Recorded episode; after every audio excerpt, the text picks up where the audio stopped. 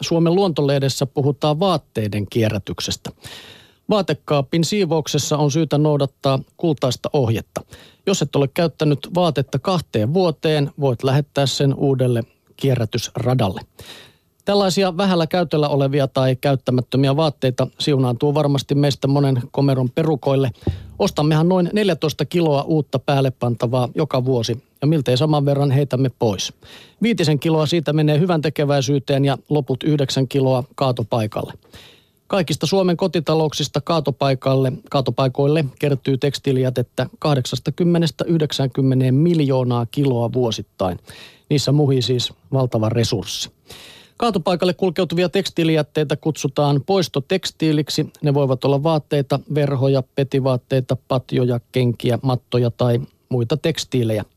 Loppuvuodesta kaksituhattakaksitoista tekstiilivirroista julkaistiin pohjoismainen tutkimus, josta kävi ilmi, että Ruotsissa ja Tanskassa suurin osa poistotekstiileistä poltetaan. Kaatopaikalle kärräämisen ja poltonkin sijaan tekstiilijätteelle koetetaan kehittää uusia käyttömuotoja. Hämeen ammattikorkeakoulun luotsaamassa Poistari poistotekstiilien materiaalipankkiselvityksessä kartoitetaan pankkien perustamista. Pankista kierrätysmateriaaleja käyttävät käsityöläiset ja muut pienyrittäjät saisivat raaka-aineita keskitetysti ja myös koulut ja päiväkodit voisivat hyödyntää sitä. Tekstiiliteollisuudella ei ole Suomessa tuottajavastuuta, joten kauppojen ei tarvitse meillä ottaa vastaan käytöstä poistettuja tekstiilejä. Tuottajavastuu on käytössä muun muassa Ranskassa. Maailman toiseksi suurin vaateketju H and M alkoi helmikuussa kerätä Ruotsissa olevissa neljässäkymmenessäkolmessa myymälässään jätetekstiilejä asiakkailtaan lahjakorttia vastaan. Näin Johanna Mehtola Suomen Luontolehdessä. Ei huono idea.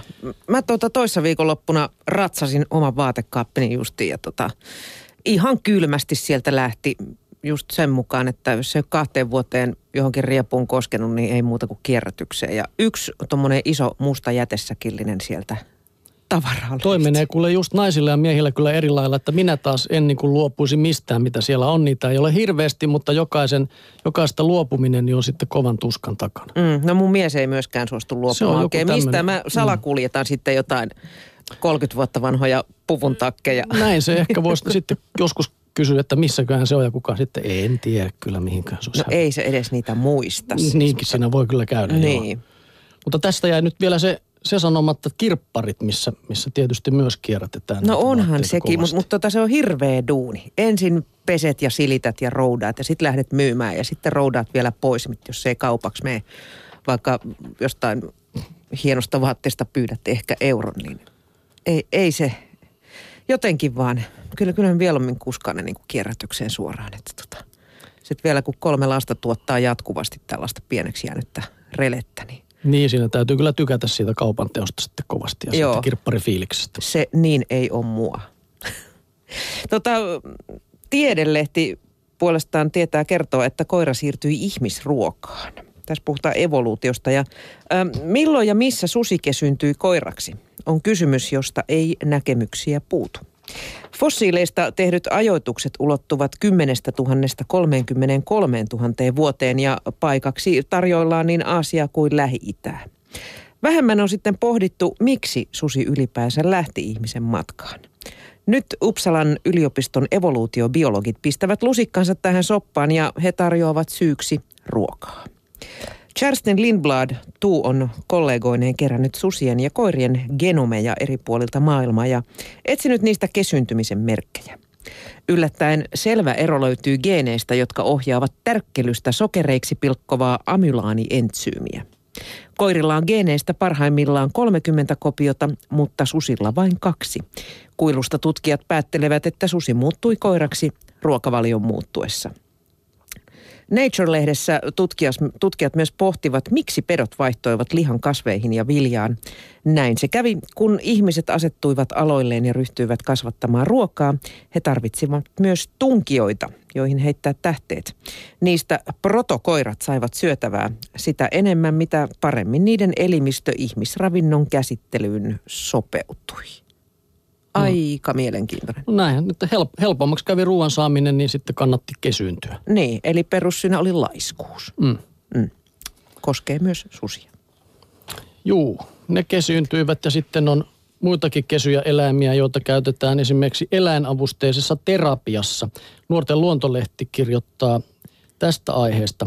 Toimintaterapeutti Auli Laineen maatilalla harvinaiset suomalaista alkuperäisrotua edustavat vuohet, lampaat ja kanat saavat viettää onnellista elämää.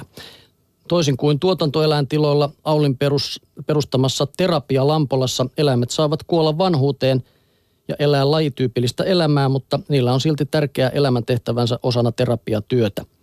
Kotieläinten parissa tapahtuva terapiatyö tapahtuu kuitenkin aina eläinten ehdoilla.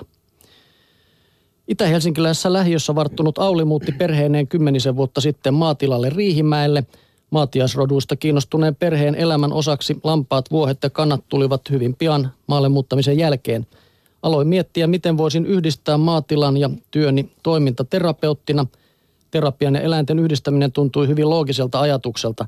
Puutarha ja metsä ympäristöinä olivat jo aiemmassa työssäni tulleet tutuiksi paikoiksi toteuttaa toimintaterapiaa, Auli kertoo.